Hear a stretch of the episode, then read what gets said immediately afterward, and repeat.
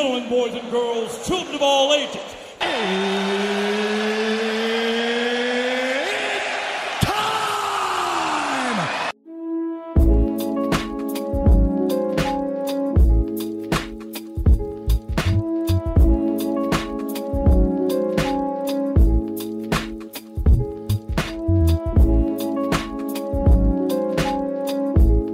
Why, hello there. Welcome back to my Two Cents Podcast. This is episode 118, which is entitled Tired. I'm your host, G2, and boy, am I tired. I'll get more to that in a minute. Um, I want to start off with the National Food Days of the week. Today being March the 19th, it is Lacy Oatmeal Day. Tomorrow, March 20th, it is Ravioli Day. March 21st, Crunchy Taco Day. March 22nd, Water Day. March 23rd, Chips and Dip Day. Nothing for March 24th. That's be a Friday. March 25th, to round it off, it'll be International Waffle Day. Now, the reason why I'm tired is because, boy, oh boy, we have gotten into daylight savings time. And daylight savings time absolutely sucks. I always hate it. I hate whenever the government decides that we're going to go on this whole thing of taking an hour away from us. And I don't care the reason why they do it. I don't. This, it hit different this week. I felt tired. I felt out of place. I just felt completely uh just out of whack just by missing that one hour literally every single day that they do this every year. But this year it just hit extra different. So uh that's the reason why I entitled this episode tired. Because I was. And also the news cycle this week, it was tiring. It wasn't uh as much like hot toppy news that really popped off this week. It really didn't. And you'll see what I mean as I get into this. But to start the episode off, I want to give some condolences to two people. The first one is actor Lance Reddick. Lance is known for his work in The Wire and also being in the John Wick franchise movies, especially the fourth uh, movie that's coming out next, well, this following Friday. And his wife would break uh, her silence on his death. Entertainment Tonight would cover it, and in the topic of the headline, it would say Lance was taken from us far too soon. Lance's wife broke her silence following his sudden death. Stephanie Reddick took to her husband's verified Instagram account on Saturday and posted several profile shots of Reddick, including one where he's in character as Commander Zavala. In the caption, Stephanie also thanked fans for the overwhelming love and support during this very difficult time. Lance was taken from us far too soon. Thank you for all of your overwhelming love and support and beautiful stories shared on these platforms over the last day. She shared in the caption, I see your messages and can't begin to express how grateful I am to have them, and to the thousands of Destiny players who played in the special tribute to Lance. Thank you. Lance loved you as much as he loved the game. Now, a representative for Lance would confirm to Entertainment on Friday that the actor passed away suddenly this morning from natural causes. And again, it's still weird. The man died at the age of 60 from natural causes. You again, I constantly say this over and over again when we hear somebody dying of natural causes. I believe that's starting to become the thing now for people that are not even 70 or 80 or even 90 anymore. If you happen to die at the age of 20 and 30 now, I think that's just going to be the new thing. If you die of natural causes, we're not going to really study that. I think that needs to be a legit studied thing. How do you die of natural causes at the age of 60? 50, 30, 20s. It just doesn't make sense. It makes it seem like your spirit or your inner being just say, "Yep, I'm ready to go now." It it doesn't. I can, don't think nobody can ever wrap their mind around that. But it's not about nobody right now. It's about the family of Lance Reddick. So I want to wish my condolences to them in this uh, time because it's so weird because Lance was just on a promotional tour for the John Wick uh 4 movie and just to hear about him passing, it was real so sudden. So, again, my condolences to the family of Lance Reddick.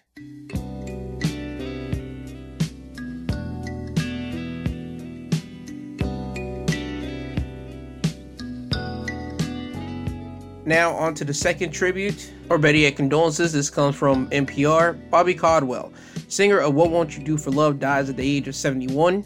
And the music, what you're listening to right now, is not Sky's the Limit by Biggie. Oh no, this is My Flame by Bobby uh, Caldwell. And I knew of the man because of the What Won't You Do for Love. As a matter of fact, to be more specific, I knew of the song because one, that's a classic song, one. And two, because of a comedian, uh, Kev on Stage, he did a video some years ago. and he talked about things that people didn't know, and this was one of them. Bobby Caldwell was the man that created this song, but anytime you would play the What Won't You Do for Love, you will always think it's a black man song, at least by just ear. But then once you saw the music video, you see it as the white dude singing it. I was startled by that. I it took me aback, but then I was like, you know what? Anybody can make any type of music, so I was real uh that was just something that I learned that day. But getting on to the point, his wife would tell the Associated Press, Mary Caldwell, that he died in her arms at their home in Great Meadows, New Jersey on Tuesday after a long illness. He was 71. And might I say, I think that's the most poetic way to go out. I think you being by your lover's side, just passing away, I think that's a good way and a good touching way to go, if I'm going to be honest. Whenever you think you're going to at least leave this earth, you always want to be surrounded by the loved ones, and he was around his wife. And again, when you think about leaving this earth, you want to be around someone that you at least love or you know loves you. And he was around his wife. So he's actually able to leave this earth. She no longer has to see him being in pain so much after dealing with such a long illness. I believe this is just nothing but a happy moment, at least for him and the wife, at least in this scenario here. But um, again, with all that being said, rest in peace to Lance Reddick, and also rest in peace to Bobby Caldwell. I wish the families of both men uh, my condolences, and I wish them nothing but um, well wishes as they go through this new chapter in their lives without their uh, significant other. So, with that being said, you know what I gotta play. Play it!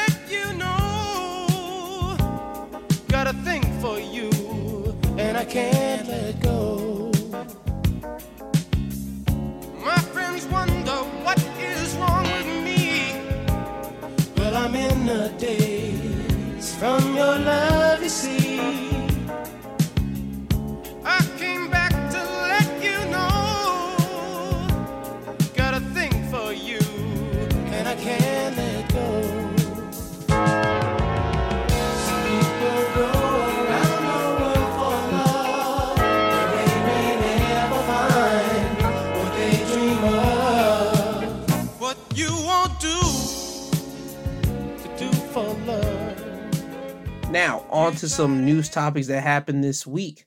First thing I want to cover up is something that popped off Friday. It's come from Reuters. The ICC issues war crime warrant, well, arrest warrant for Putin. Uh, the International Crime, well, Criminal Court issued an arrest warrant on Friday against Russian President Vladimir Putin, an exceedingly rare step for the world body, accusing the Russian leader of the war crime of illegally deporting hundreds of children from Ukraine. This is an important moment in the process of justice before the ICC. The judges have reviewed the information and evidence submitted by the ICC prosecutor and determined that there are credible allegations against these persons for the alleged crimes. The ICC is doing its part of work. As a court of law, the judges issued arrest warrants. The execution depends on international cooperation. Moscow has repeatedly denied accusations that its forces have committed atrocities during its one year invasion of its neighbor and branded the court's decision as null and void with respect to Russia.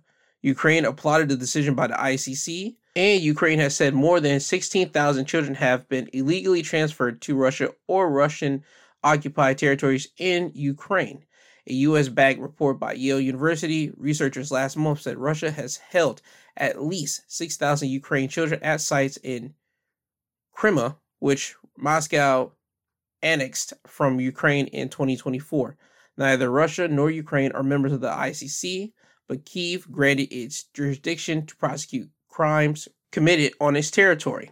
Now, further along in the article, it would say Putin is only the third world leader to be charged in the history of the ICC. But I don't think nobody's going to be able to try to get Putin, to be honest with you. I don't see who's going to try to uh, grab up Putin at all. Putin's going to have to leave Russia, at least in my eyes, to see him actually being charged with anything. But I don't think Putin's leaving Russia. I think Putin hasn't left Russia. If so, that would have made news, at least in America, on ABC, CBS, and all the other big top news uh, agencies. They would have said something about Putin has left Russia to go to such and such country. No, he hasn't left Russia, at least for what we've been reporting over here. So if they're going to try to arrest him on any type of alleged crimes of this magnitude, again, he's going to have to leave Russia. And again, I don't see that happening. That's one. And two, remember when I said there needs to be some type of playbook for whenever you do go to war? There needs to be some limitations on everything. As you can tell, for the past year that Russia has invaded Ukraine and Ukraine has fought back, you have seen people dying, you have seen uh, people out in the street dying, you've seen men, women, and even you heard of children dying. All that type of stuff has happened and been circulating all out in the news, right? Now it's starting to come to terms, and people are hearing that children are being abducted from their own home country by the opposition. That's when we're starting to cross the line there because now you're about to hold children hostage and all that type of, well, things. And again, that goes against basically unspoken rules of war. You can attack a country, you can blow up their buildings. You can try to take their power, their electricity, and boy, have we seen Putin try that. Um, you can do all these such things, but then when you start abducting children and kidnapping them, allegedly, because again, this is all alleged, that's when we start having problems. That's when every country start looking at you like, yo, you wild out here.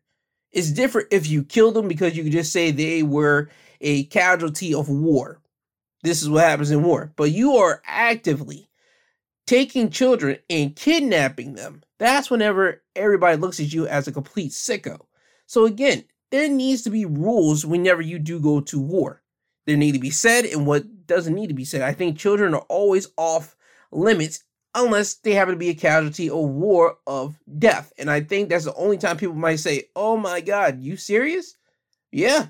When you think about it, how many kids have died in war? When you see somebody invade another country, We've seen it before. It's been uh, put in history books. It's been there. We've never truly heard of kids actually being captured unless you're talking about the Nazis or slavery or any of those type of things. Well, at least American history books have publicized it like that. I'm not sure how other other countries uh publicize their um war efforts and all that type of stuff in their history books. I only tell you about my experience over here. But you get my drift here. There needs to be some type of rules and regulation when it comes down to war. I think, me personally, if I had to write rules and regulation, I think men are that's that's already going to be a situation you're you're allowing men to do whatever they want. They're doing the bidding of their leaders, so that's just off top women and children should straight up be off limit. You should get them out of the way. If the women are a part of the military, then hey, they signed up for it. They know what the deal is. Hey, there's no more you can say about that. But the women, the children, and the men that are not in the military, the civilians, if you will, you can't be just shooting civilians. You get them out of the way. You at least give them a chance so they can actually live and tell them, yo, what's we're we're about to do something over here. So we need you guys to leave out of here if you don't want to be a casualty of war. You give them a heads up. Now, again, I think that it was behooves people if they get a heads up to take that, especially in war times. And I believe if people in Ukraine knew that all this stuff was gonna happen, I guarantee they would have moved out of Ukraine. Hell, you've seen it for the past year. People in Ukraine have literally moved from the Ukraine to go to the other countries to try to seek refuge as Russia has been taking over their country. You've seen them go over to other countries to just try to uh, just seek something, some type of normalcy, something to just get their minds off of what's going on in their home country. And again, there needs to be some type of rules and regulations. I think, yes, sure, war is war. It's gonna happen. It's been happening since the dawn of time. But there needs to be rules and regulations to things like this. And personally, I think that Russia got a lot of like slack on them because of not only that with the whole uh kids kind of getting like abducted situation, but also what happened earlier this week with um the U.S. drone kind of getting sprayed down and probably popped down by one of Russians' uh, drones. Matter of fact, not by probably, it was by one of Russia's drones because it was publicized this week. As this comes from NBC News, they will put out Russian leadership approved actions of jets that damage U.S. drones, official says. Three U.S. officials familiar with the intelligence said the highest level of the Kremlin approved the aggressive actions of Russian military fighter jets against a U.S. military drone over the Black Sea on Tuesday. The Russian jets dropped jet fuel on the MQ 9 Reaper, and unprecedented action, and the two other officials said the intelligence suggested the intent seemed to be to throw the drone off course or disable its surveillance capabilities. It was Russians' leadership intention to be aggressive in the intercept, said one of the officials. One official said he had not gotten indications that the sign off went all the way up to Putin, other officials declined to provide specifics beyond highest levels. So again, we're playing City Mag, Tally May, whatever you want to call it here. Um, but it's nothing but Russian doing whatever Russia got to do to try to uh, stop America over here. Because again, America, we have put our nose into their business with the Ukraine uh, situation, and it is what it is. Again, this is a way above my pay grade, so I'm just trying to dumb it down, or at least make it common for everybody to at least understand. What I think is that Putin, he is getting a lot of flack because of, yes, if kids are being abducted, yes, that's a big thing, but I'm not surprised that is happening. One, and I don't think that other countries are surprised about that too. I just think that somebody probably put a lot of bit more juice on uh, the International Criminal Court I believe America, and this is just me, my whole brain theory thought of this. I think America put a lot more juice on them to probably squeeze on them because once you talked about uh, a U.S. military drone being taken out over the Black Seas by a Russian uh, military fighter jet, and this was something that was not even precedented to be done in an unprecedented action, this is going to upset some top U.S. officials and make them want to say, yo, Russia got to pay for this, Putin got to pay for that.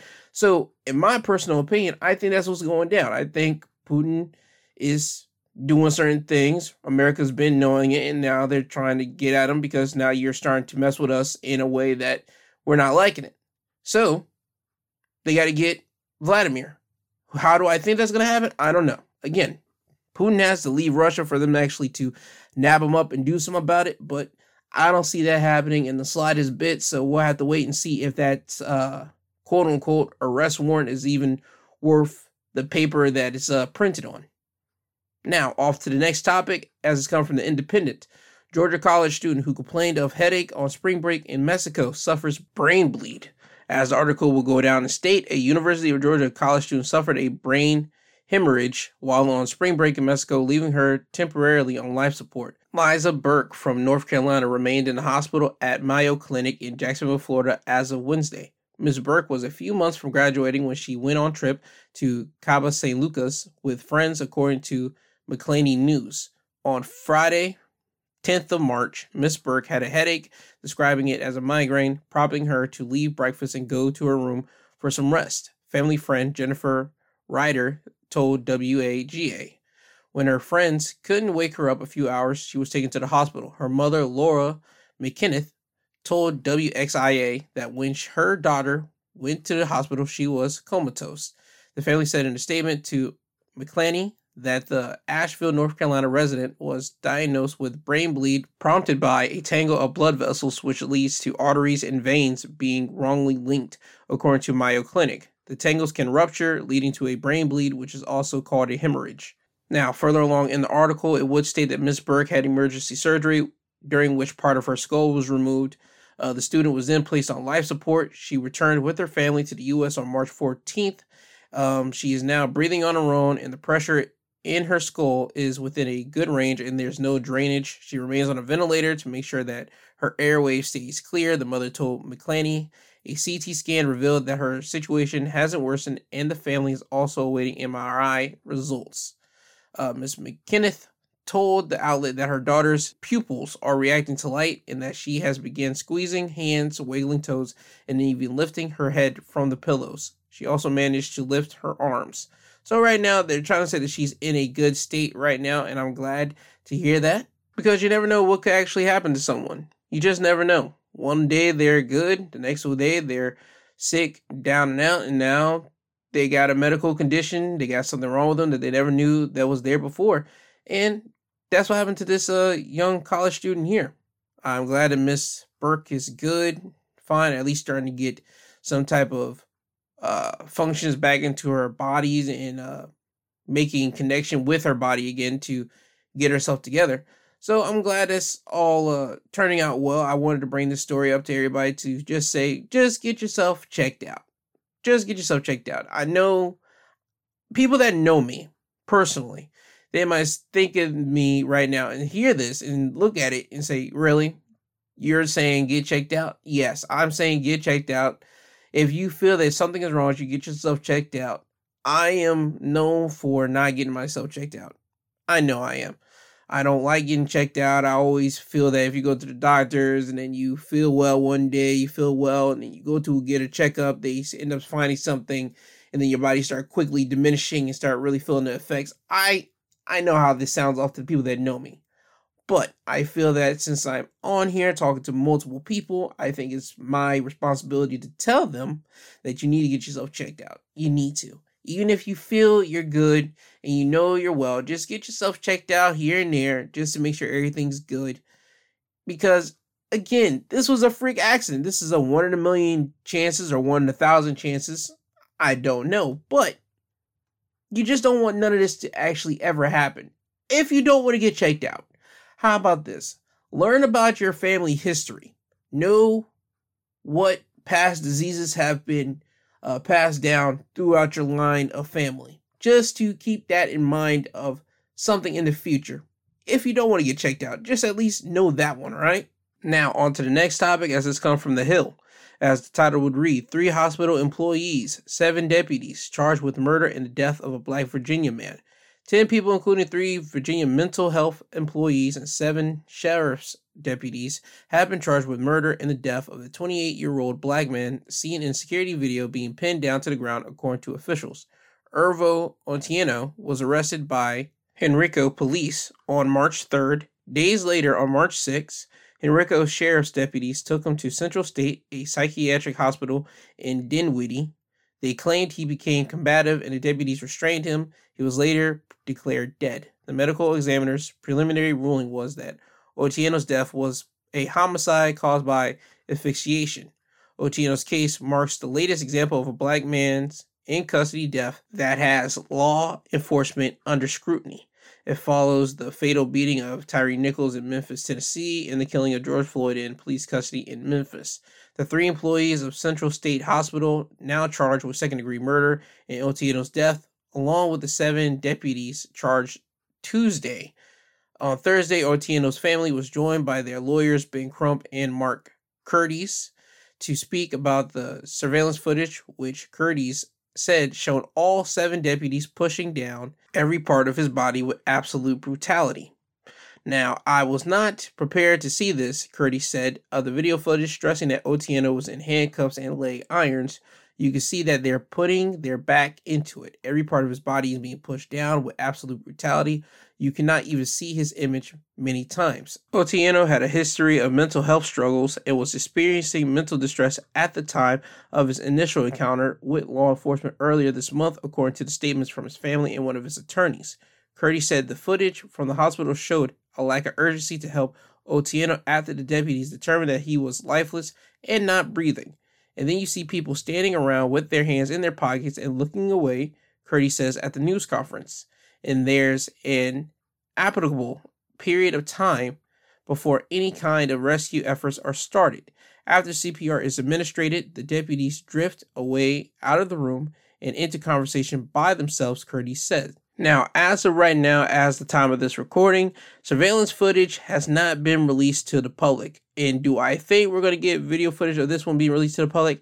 No, I don't think so. I don't think there's going to be any type of footage of this being released. If it does, I expect it to be like on ABC, CBS. They're probably going to get it first and uh, show it off to everybody. But I don't think we're going to get it in the way that we got Tyree Nichols' situation. We're not going to get that type of unfiltered, unbrandished video out there to the public. We're not getting that with this situation here.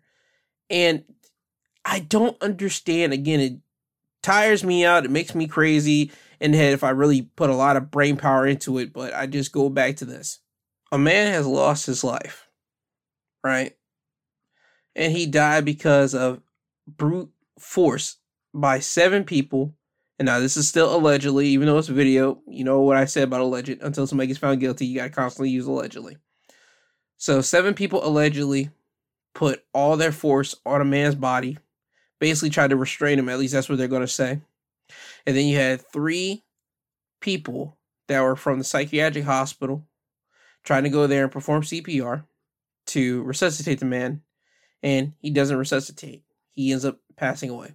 Now they say there was a cover up for it. I don't. I'm not going to go more into that. I only care about the surveillance footage because that's where the first domino lies. If you see what happens on the surveillance video of everybody putting their force on one man and he couldn't move, and then that shows you everything that you need to see right there. That guess what? Ta-da! They basically killed the man. Now, do I think it was on purpose? No. But when you think about it, come on now, you're putting all your body weight onto someone on the ground. You got to start thinking with your head here. People are going to start hyperventilating. They're going to try to grasp for as much air as they can because guess what? Their body's in fight or flight moment and they're trying to just flight. They're no longer fighting, they're just trying for flight. They're trying to just breathe and just trying to live. And that's whenever you start hyperventilating, you're trying to grab every as much air as you can. But you got to remember, if somebody's putting all their body pressure onto you, that makes it stressful for your body, and your body doesn't do good in stress. It never ever does. So the man basically died because of body not getting enough oxygen and stressing out and just collapsing over. And that's something I don't understand with police officers. Listen, here's my whole thing and I've never ever stepped into foot into a shoe, officer's uh, shoe, and I don't ever want to personally. Just make that perfectly clear too. But you guys got to be smarter than that. You guys are under fire. You guys are under the freaking microscope every single time something happens. You guys do know that, right? Like seriously, think about it. You guys are under the microscope every single time something happens. If somebody ends up dying and the officer's around, guess what? We got to look at the officer, look at his history, look at everything. Look at the. Do they have any type of footage around them? We got to go into the footage and see what's up. We got to do everything with an officer constantly. You got to do that now. And you officers put that upon yourself, but that's what's to go happen here. But you guys got to think, yo, okay, it doesn't need all seven of us to try to restrain this guy. It only could be like two of us to probably put this man down. If not two, then three. And with the third one, we try to tase him if any of that type of situation if he gets uh brutal with someone. Because when you think of mental health there's different stages of mental health. Certain people get uh nerd dirty and nasty and violent with their mental health whenever they get confronted. Certain people like they tuck their tails and they start crying into a ball. I mean there's different levels of mental health issues with people. And obviously as all the reports keep going, whenever somebody keeps on mentioning mental health after a police officer kills them or something of that magnitude, we always think that the police officer is thinking violence every time because if not, why do they have so many people? But I'm gonna digress on that one. What I need police officers to do is to think smarter and look at all your other police comrades that have gotten at least popped or messed up because of certain situations like this. Think about it. You guys are constantly going around in a pack of people just going after one person. One person. It doesn't need all that. It didn't need seven people to do that. Seven sheriff deputies for this. You didn't need that. You could have just used two or three for this situation to try to put someone down, or at least try to. Uh, and I mean, put them down. I mean, like literally, it's not like dead. I'm talking about like put them to the ground, hold them off, try to make them at least civil if you want them civil in a way, if you find them uncivilized. You get my drift. Nothing inhumane.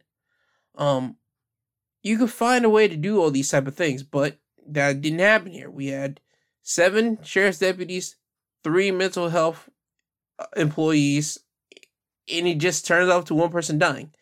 It's not a good look. More information will come out as the weeks will come And this is just my first thoughts on this. You don't need seven people. You need to start having like cops start sitting down and looking at the hot topics, hot uh button pressing issues that's going around around the country with police officers and police officers that are doing bad and seeing how they're doing bad and make sure that doesn't go happen into your police force and all that type of stuff, especially mental health uh situations. As a matter of fact, I think that police officers and I think that even businesses need to have a course about mental health issues because mental health is still a hot button topic. Everybody is dealing with mental health now more than ever since COVID. So again, you got to look at people and think about what type of situation they're dealing with because again, you never ever know. And again, there's certain police officers that didn't even mean to kill this person. And I know they didn't. But this happens to be your action to what happened that day. So hopefully I hope police officers and police stations around the country and around the nation can at least start uh, taking classes about what to do when you encounter someone that's not mentally well, that has some type of issues in the mental brain. So hopefully that type of uh, business practice comes along with cops because I know they desperately need it after as many uh, situations that we've heard about them constantly going on over and over again. Now to another miscarriage of justice, as this comes from the New York Post. Two Florida assisted living facility workers accused of whipping, tackling resident. Two Florida assisted living facility workers were arrested after they allegedly whipped and tackled an elderly man to the ground over the weekend, according to authorities. The appalling attack was carried out Sunday by staffers Rosa Edwards, 23, and Anisha Hall, 19, after they spotted the man who was a resident at the facility pushing an elderly female resident down the hall at Inspire Living at Ivory Ridge Assisted Living Facility, the Pinellas County Sheriff's Office allege. Edwards began to whip the man with a lanyard as she laughed before a physical confrontation ensued, authorities said. Edwards and Hall then grabbed the man and forced him to the ground, the sheriff's office said. Because the man was still holding onto the wheelchair with the woman on board, she also went down as the wheelchair fell sideways. After the fiasco, the two workers ran away as the elderly residents laid on the floor. The suspects later claimed to a co-worker that the male resident battered the female resident according to authorities. But the executive director of the facility was not buying their story and checked the surveillance footage before contacting law enforcement Monday. Edwards allegedly admitted to investigators she used excessive force during the incident and that both women should have handled it differently, the sheriff's office said. Edwards and Hall were each charged with two counts of battery of a person 65 age or older. They were suspended from their jobs pending termination, the sheriff's office said. Neither resident was injured, the sheriff's office said. So you got two women over here, they're young. And again, I don't want nobody young working at a uh, residential living assistant place like this. You got a 23 year old and 19 year old. Come on now. And I understand they feel that they had to go over there because you see a man pushing a female uh, elderly resident in the hall. And I understand why you would want to go over there. But also, mind you, the man was elderly himself. But I digress. You see someone doing something that you don't like, and your temper is probably up there already. You probably came into work with a bad attitude. Again, this is all me just having a theory here. This is all just me just throwing it out there. And you go over there and you could have just easily broke it up, but no, you decide to go after the guy. You uh, start hitting him with your lanyard, and then he start not taking it. and he wants to get at it with you, and now your partner goes over there, and you and your partner just grab him in and put him onto the ground. You guys run away because by doing that, you also put the woman that he was pushing in the hallway on the ground as well. And it is what it is. You guys got scared at the moment, and now guess what? You guys are now in jail because you guys lied to officials, you lied to people. And that's what happened here. I don't want a 19 year old and a 23 year old in any type of living facility like working there. I don't. I want somebody at least late 20s, early 30s working there. I do, because at least they have some seasoning. They've uh, seen people, they know people, they talk to elderly people, they at least have something to say, yo, I'm not gonna do any stupidity uh things. I'm not gonna do anything that makes no sense or just going to cost me my job or my livelihood. 23 and 19, you're still capable of doing stupid things. I mean, everybody's still capable of doing stupid things, but at the age of 23 and 19, working at a living facility, you're going to do some stupid things. And this just happened to be one of them. So that's what happened here. Again, they still say that uh, they got uh, suspended. They haven't been fired. They're only going to be fired pending uh, the investigation. But it is what it is. I'm glad that no resident was injured. Now, on to the next topic is sticking in Florida, more specifically, Orlando, Florida. As the article would read, the children's respiratory therapist arrested for touching children in Osceola County. As this comes from WESH 2. I believe this is coming from NBC's affiliation with them. A children's respiratory therapist has been arrested in Osceola County after authorities says he touched young girls inappropriately. The sheriff says that more victims could be out there and detectives are urging them to come forward. According to Osceola County Sheriff Marco Lopez, two teenage girls have claimed that 40 year old Aaron Meehan touched them inappropriately. The first victim, a 15 year old, came forward in February and claimed that Meehan had been molesting her since she was 12. A second victim has also spoken up. Meehan, who was working in Alaska recently, may have had contact with other children, according to Lopez. Authorities in Alaska and other locations where he has worked are now investigating. Meehan was arrested in Orlando when he got off the plane. When asked for comment following his arrest, Meehan denied the allegations. Lopez says Meehan is now facing charges of lewd and lascivious behavior, that more charges are forthcoming. When he got off the plane, he looked like a totally different person. We already had the warrant in hand. He had shaved his head, he had glasses, and he tried to duck away from OPD and our detectives when they were there. But they got him, and thank God he's arrested, Lopez said. So they're planning on more people to try to come out there and say that he uh, touched them when they were young children. And I have no sympathy for people like this. Again, this is all allegedly, but you got to take into account whenever some people come out, you got to just look at them and be like, all right, we're going to dig up into it. We're going to look into it and we're going to go into the claim and everything else. Now, I just don't like it. You got a doctor going and touching children. I think that's a way where a lot of nasty, creepy people get their feels and get their kinks and touches on. I don't like it. That's disgusting to me. I just don't I don't like it at all. Again, this is all alleged. We're all hoping that this is true because again, just to hear and think of somebody actually being uh, charged with this and it's not true, guess what? That just makes this more nastier because why would two teenagers want to lie about something like that? Um, but we'll have to wait and see if more evidence does come out or more people are going to come out and say something about Aaron Meehan touching them. But if they are telling the truth, again, this is always the if part, in which I'm hoping that they are telling the truth here. I hope that they get some actual therapy and all this type of stuff because somebody touching you since the age of 12 and now you're coming out at the age of 15, that's three years of them touching you. And that's not good. That's not good at all. And just think of all the other victims that he has touched. And as I said, this is only two girls so far. They're hoping that more people will come out if he did touch them. So I'm hoping that this guy gets locked away if he did do these things. We always got to put the if in there because we don't know. So let this be a lesson to all you other nasty freaks out there. Don't do that with young children. Don't go off and do something with yourself. Seriously, I'm not going to say what you figure that out on your own. But don't go out there and try to mess with young children. That's disgusting. That's nasty. I think everybody, at least on this earth, can all agree that children are precious. Children are the number one key priority, that you don't want something to happen to them. You would rather have something happen to an adult before a child. So, again, if you are thinking about doing something with a child, don't. You nasty sicko. Do not do it. Now, off to a couple of updates on news stories that I mentioned before in past episodes. The first update comes from People, as the article would state.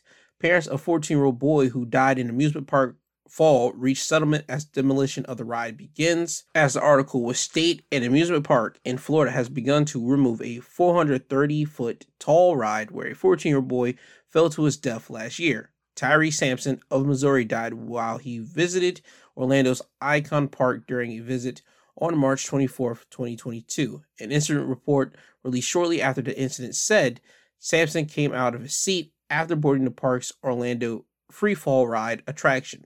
The report noted that Sampson's harness was still in a down and locked position when the ride stopped. Almost a year to the incident's anniversary, Sampson's mother visited the park for the first time as demolition work began on the ride. In a press conference streamed by Fox 35, his mother spoke candidly about her son's death, stating, My son took his last breath on this ride, so it's heartbreaking, it's devastating, it's a feeling I hope no other parent will ever have to go through after this ride comes down, the mother said. When he passed, I wasn't there for him. After the incident, the parents of Tyre filed a wrongful death lawsuit against the amusement park, the Slingshot Group, which owns the ride, ride manufacturer Funtime Thrill Rides, and Gers Lauer Amusement Park Rides, which manufactured the seats and harnesses. During Wednesday's press conference, the mother, accompanied by her attorney, shared that an undisclosed settlement has been reached between the park and Slingshot Group. Now, with that being said, I did not know this has almost come up to a whole entire year since that whole incident happened. I know it happened last year. I remember talking about that whenever it first like happened, but I forgot that it was a year. I thought it would have happened like in June or something, but I digress. Um I still feel for the family. I know nobody should ever have to feel that way of a parent losing their kid after the kid just went to an amusement park because they were just going to go out there and have fun. No parent ever expects to hear about their child dying at an amusement park, but freaky things happen. And again, I hope this serves as a notice to all the amusement park uh, places out there to please check your uh, buckles. Please check people are safe and secured in said uh, rides, in said seats, because again, everything could happen. Anything and everything could happen. There's always a free incident. There's always something. There's been videos of amusement park rides that work fine at one moment. The next thing you know, they completely go janky and you never ever understand or figure out how it happens. But again, as I said before, freaky things happen. So hopefully this uh situation plays as a learning experience, not just for the parents or the people going up on these rides, but also the people that operate the rides and uh, own the rides. Please look after everyone on there and make sure that your harnesses and everything, the buckles and all that type of stuff, are up the code and actually do lock down. Now, off to the second update, as this comes from Yahoo News. Supporters seek earlier prison release for daycare owner who shot husband over sex abuse claims. Supporters of a former daycare owner in Baltimore County, Maryland, are calling for an earlier prison release for her after she shot her husband over allegations that he had sexually abused multiple children who were in their care. In early February, Superior Court Judge Michael O'Keefe rejected a plea deal reached between the prosecutor and the defense and sentenced Shantari Weems to four years in prison and two years of supervised probation under her release. According to the U.S. Attorney's Office, Weems, who's 50, had pleaded guilty to one count each of aggravated assault and carrying a pistol without a license in the shooting, which happened in July 2022. Prosecutors recommended only a two year sentence for both counts, but O'Keefe rebuked Weems for taking the law into her own hands, calling the shooting premeditated. Weems' husband, James Weems Jr., is facing criminal charges in connection with the sex abuse allegations. His attorney told Yahoo News he believes in the presumption of innocence and find it deplorable that a person would shoot someone under any circumstances. What does one say to those who express outrage and condone vigilantism without having all the facts, his attorney was said in a statement. On TikTok, Twitter, and other social media platforms, Shantari Weems supporters have used the hashtag FreeShantari to express their outrage about the outcome of the case. One person on Twitter did tweet out, Shantari Weems did nothing wrong. At the very least, she deserves her freedom and our support. Another person would tweet, Love you, Miss Shanny. You don't have a mean bone in your stature. You did what needed to be done morally for them babies anybody would have snapped. Free you, beautiful. We miss you on the other side. Hashtag free Shantari. Another person would tweet, and she did nothing wrong. Free Shantari till it's backwards. And we would go on and on. Somebody also would tweet out absolutely hashtag free Shantari. Now, CBS News would report that 93 children were interviewed as part of the investigation by Baltimore authorities. According to the Baltimore County Circuit records, James Weems has been charged with 33 counts of rape and child sex crimes in the case of four children, boys and girls, between the ages of 9 and 11. Shantari Weems has been cooperating with investigations in Baltimore County and filed for divorce in February. So here you go. They're still up there. They're still doing their thing. Uh, apparently, James Weems is still currently being held without bond as he awaits trial, which is set to begin on May 22nd. So there's your update on that story. I remember talking about that one again last year, and I'm not gonna lie to you, I forgot com- about that whole story completely until again it popped up on my news feed this week. And when I saw it, I was like, okay, they still have her in jail. That's weird. Why haven't they already gotten her out? Whenever you hear about a woman shooting a guy because of some uh, child abuse or sexual abuse to a child, I can see a woman snapping off on a man for that. I can believe that wholeheartedly because women are emotional style uh, people more than men. Men were more ego driven. Women, it has been at least shown a lot that they are emotional driven. They're more focused on pleasing other people themselves. They probably dictate as last. You always kind of see that a lot. And with this story breaking last year, I remember talking about this and I said, yo, get her out of there if she did nothing wrong. And if the man did do what he did do, yo, put him in jail. Matter of fact, put him underneath the jail. And with it already being reported that they're what interviewing or they did interview 93 children as part of the investigation, I don't know what more to tell you. If you interview 93 children and you're already charging them with 33 counts of rape and uh, child sex crimes between the ages of 9 11 on both boys and girls. I don't know what more to tell you here. You should get the woman out. If anything, you should have her at least try to testify to explain why she did shoot him. And if you got both the prosecution and the defense trying to make a deal for her to get out earlier, and the judge is saying no, at least the prosecution and the defense know that she shouldn't be in there. That's not right and that's not cool. It's not great that the judge happens to turn down that plea deal just because you think that was premeditated. Again, women snap. We've all seen it before. Hell, there's a show on Oxygen called Snapped. So let's just be real here. Anybody hearing about somebody messing around with a child, they're going to snap off, especially when you are a owner of a daycare. That's your whole prime duty is to look after children while their parents are gone. And if you hear about your partner, your husband or wife, whoever it is that you're dealing with, that you have this relationship with, messing around with a child, you're going to spaz out on your partner. You're going to because again, you're messing around with children. Children are the most innocent thing on the planet. You don't have that. You don't you don't touch children like that. You don't do nothing like that to children. That's disgusting. You don't do that to anybody, but especially children. So again, I can see why she did what she did, but again, time will tell. Hopefully she gets out Hopefully, Miss uh, Weems gets out. And again, I hope she does, to be honest with you. Because again, I'm with a lot of these people. She did nothing wrong if that's the case. But we still have to wait until May 22nd because that's when uh, James Weems Jr.'s uh, trial would officially begin. Now, off to another update. This is a Tiger Woods and his ex girlfriend situation, as it's come from Insider, as the article would state. Tiger Woods' ex, Erica Herman, signed an NDA in exchange for the opportunity to spend time with the golfer, court documents would state.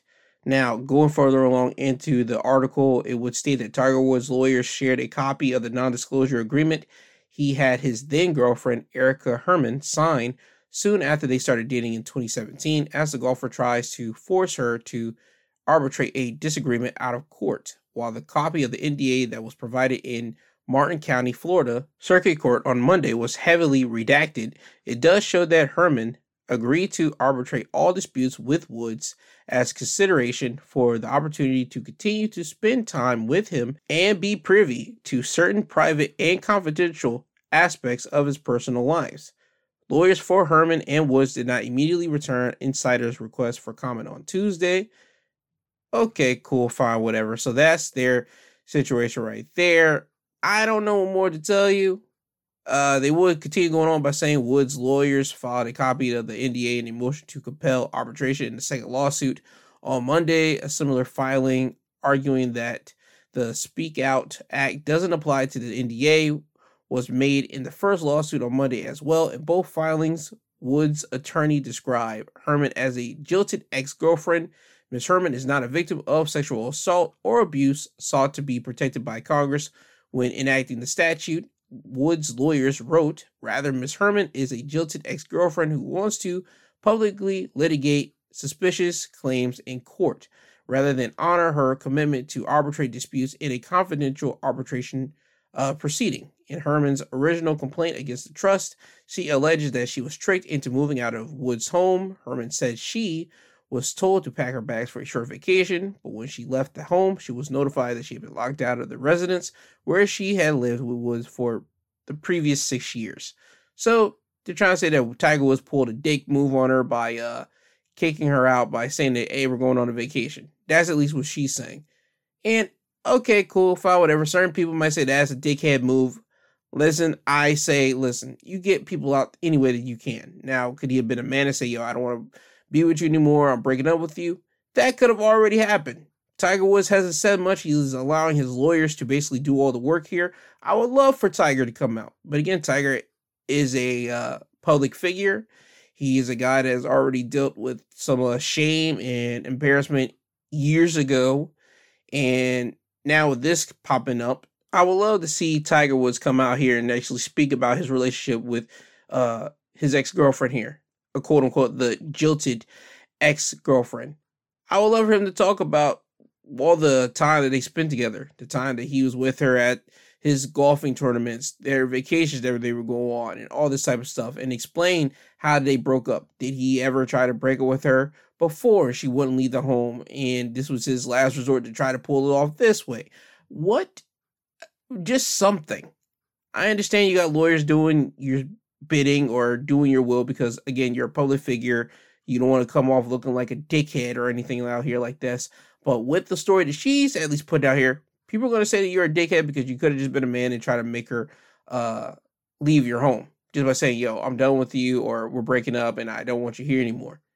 But there's probably a method to the madness because he probably did try to break up with her before. She wasn't having it.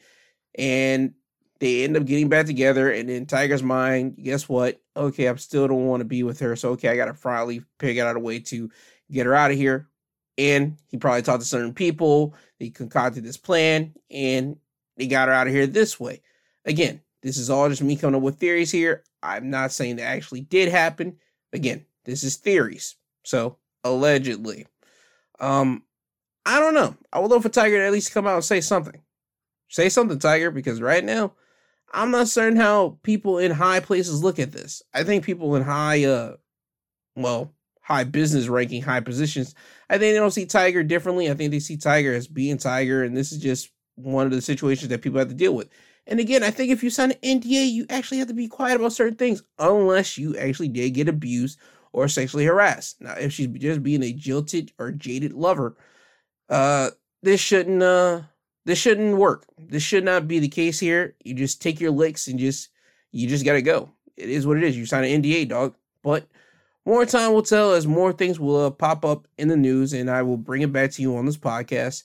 Now, off to another update. As it's coming from TMZ, this is the Michael Irvin situation. Michael Irvin has now uh, been presented with the Marriott video footage of him talking to his quote unquote accuser here. And in the video, you can see him talking to his accuser, and he probably touched her on the elbow, probably like twice. And in that video, she did not look like she was uncomfortable. She had a friendlier type stance. You in the video, you can also see uh, the lawyer breaking down everything, and ultimately, it seems like Michael Irvin did nothing wrong. Now, for the people that don't remember, Michael Irvin is suing Marriott, the hotel, because someone that works in Marriott is accusing Michael Irvin of sexual misconduct, and Marriott had the video footage that could have basically killed that woman's claim of saying that Michael Irvin uh, sexually had a misconduct towards her, but they did not hand that over.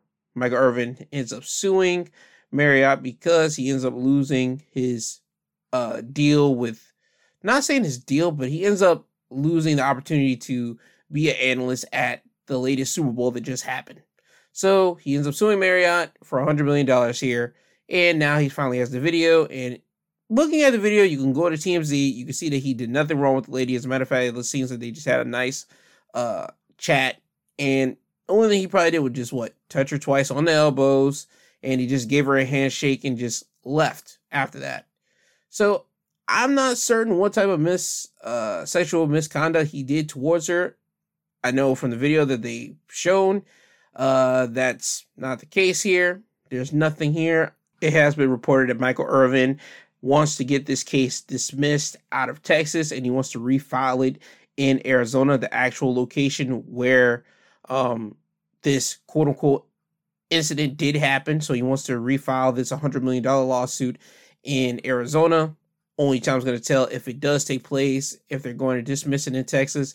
But we'll have to wait and see. But you can go and watch the video yourself on TMZ. This uh, video with Irvin and the woman.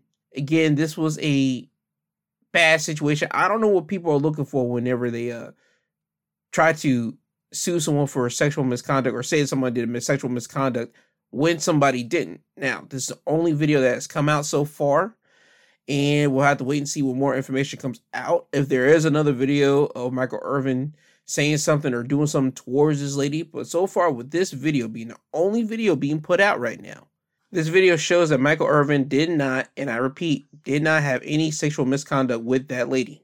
Now, onto the last topic I technically want to talk about today. It's the banks being shut down, or at least the banks starting to get shut down. It started to happen uh, this week with Silicon Valley Bank uh, crashing and I want to read you something from Daily Mail. Um, it reads First Republic Bank executives quietly sold $12 million in stock before Silicon Valley crash. Chairman sold 4.5 million. Chief credit officers sold 2.5 million in trades, ending just two days before the crash. And the head of wealth management sold 73% of his shares worth 3.5 million in January. First Republic Bank executives quietly sold nearly $12 million worth of its stocks in just the past three months, according to the Wall Street Journal.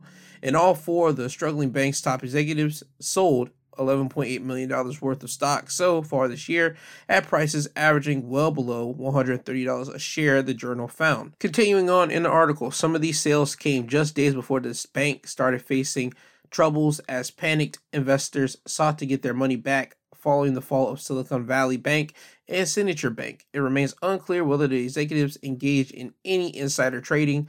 It did say, I believe the government are looking into seeing if they had any insider trading. And also, in the article, it will say investors now worry about a pending recession, though Treasury Secretary Janet Yellen insisted on Thursday the U.S. banking system is safe and sound, noting this week's actions demonstrate our resolve and commitment to ensure that our financial system remains strong and that depositors' savings remain safe.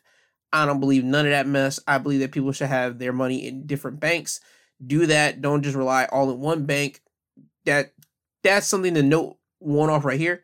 And two, I wonder how Martha Stewart's feeling, to be honest with you. Martha Stewart, she got uh clipped years ago, probably about a decade and some odd years ago of insider trading whenever uh, she got money out of this in Wall Street and ended up she ended up going to jail for that. And again, I don't understand how that's even a part of the situation. How that could be like that is what it is. The government they have insider trading all day. You have governors and senators up there that do Wall Street, and I guarantee they know, oh yo, something's about to crash. You probably want to pull your money out of that, or blah blah blah, or this is about to go up or down. I know all those governor, governors and senators are making money off of Wall Street. I know they are. Nobody's gonna tell me that they're not. And I just want to know how Martha Stewart is feeling about seeing all this. You got people out here that literally did the exact same crime as you. And now you got the government saying, yeah, we're going to look into it. Now, if these four guys happen to get no time and they say they found no insider trading, I'm going to tell you that is a complete lie. Somebody has to have money uh, stuffed into the pocket of whoever is looking into this, I'm just gonna be blunt with you. Because there's no way on God's green, you mean to tell me you have that much great uh, coincidences to sell off some of your stocks literally months before a bank start to fall and things start to happen in the world of banking and money. You're not going to tell me you have great. Oh, that was just a coincidence. No, you had somebody tell you what's about to go down.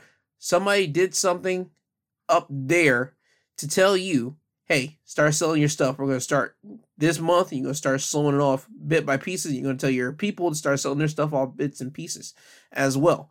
That's just my way of thinking. But again, I'm going to be keeping my eye on this one too because I want to see some of these guys go to jail. I'm not going to lie to you. This is just my bias completely. I do because when Martha Stewart went to jail for insider trading, I want some of these four to go to jail. It could be two, it could be three, or it could be all four, not just one. I want either two or up to go to jail. I'm just gonna be blunt with you. So we'll have to wait and see with that. But also, again, I want somebody to talk to Martha and ask how she's feeling about it. To be honest with you, I really do. And also, how's insider trading a bad thing? If you have the knowledge and you have people that's going to give you uh the information that you need to make your life better, I don't understand how you're going to say, "Uh, that's that's bad," because everybody else out there in the government don't have that information. There's a lot of people out here in the, in the government that don't have a lot of information, and somehow they constantly get bombarded with things while people that have the information they don't pay no type of penalty for what the information that they do know. Again, that's just me going off on a tangent here. And uh yeah, that's it.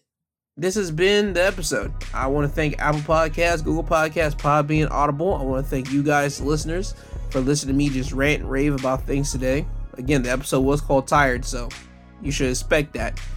Um, I want to thank you guys, seriously, all jokes aside.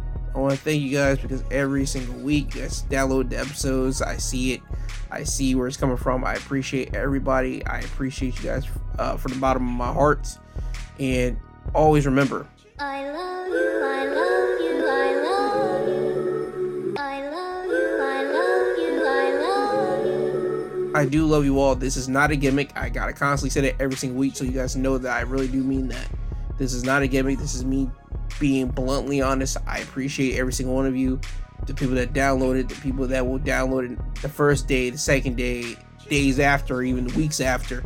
I appreciate everyone, and I want everyone to please uh, talk to your loved ones, make contacts with them, call them up, text them, see how they're doing, and uh, when you wake up in the morning, just say something positive because when you say something positive, you at least can start off on a positive note for that day and you don't have to start off on a negative note.